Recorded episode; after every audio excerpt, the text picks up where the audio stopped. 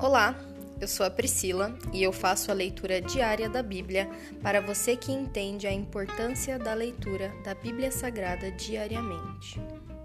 Que Deus esteja com todos.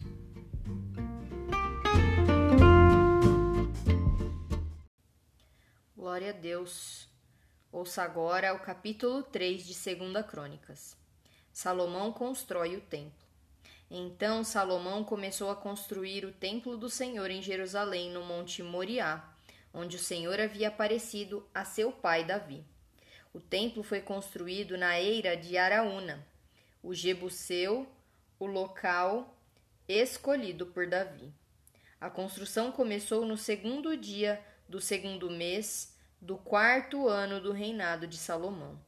O alicerce do templo de Deus construído por Salomão tinha 27 metros de comprimento e 9 metros de largura, conforme a medida antiga.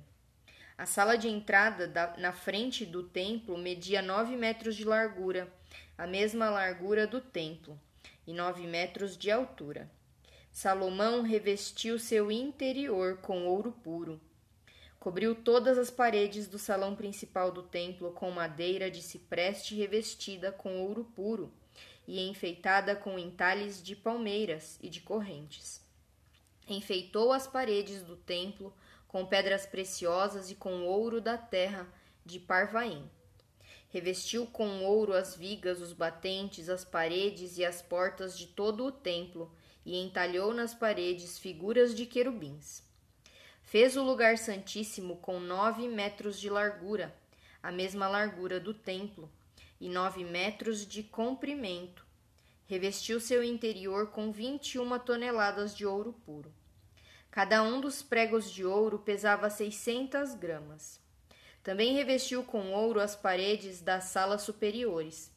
Fez duas figuras em forma de querubins, as revestiu com ouro e as colocou no lugar santíssimo.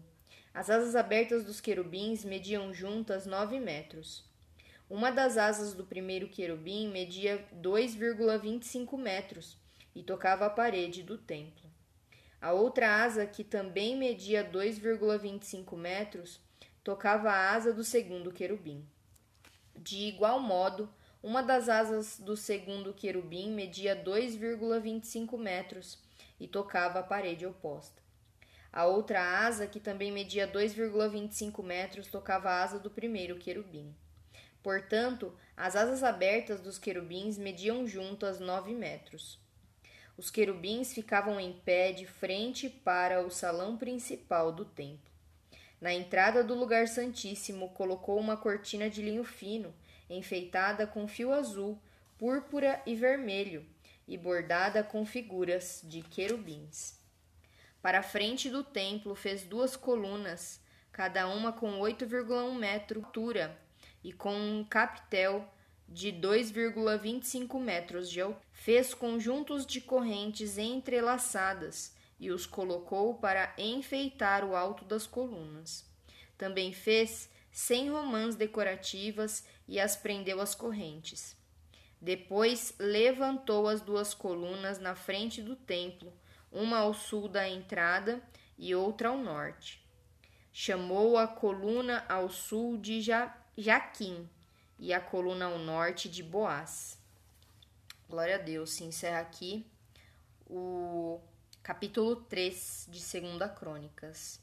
Muito obrigada, Senhor, pelo teu amor, pelo teu cuidado. Muito obrigada por lermos mais uma vez a tua palavra, Senhor. Que seja constante a nossa busca, Senhor. Pois se o alimento é diário e mais de uma vez por dia, esse é o alimento físico, porque o nosso alimento espiritual nós temos consumido tão pouco, Senhor. Se a falta do alimento físico produz a morte em sua escassez total, também a nossa alma anseia pela tua palavra espiritual, Senhor. A nossa alma anseia, Senhor, pela tua presença e pelos teus ensinamentos para que ela não morra, Senhor. Nós queremos manter-nos firmes em ti, Senhor. Cuida de nós, como o Senhor tem cuidado desde sempre e cuidará para sempre. Nós te pedimos, Senhor, que nós estejamos sempre na tua presença, descalços, Senhor, para entrar no lugar santíssimo. Que nós nos purifiquemos, Senhor. Que nós possamos ter as riquezas do mundo espiritual e também do mundo físico, Senhor. Pois o Senhor colocou o homem aqui nessa terra para exercer autoridade, Senhor. Que nós possamos ter Jesus como nossa cabeça, Senhor, e que nós possamos ser o teu corpo, Senhor. Orienta-nos conforme a tua vontade. Essa é a minha oração, em nome de Jesus. Amém.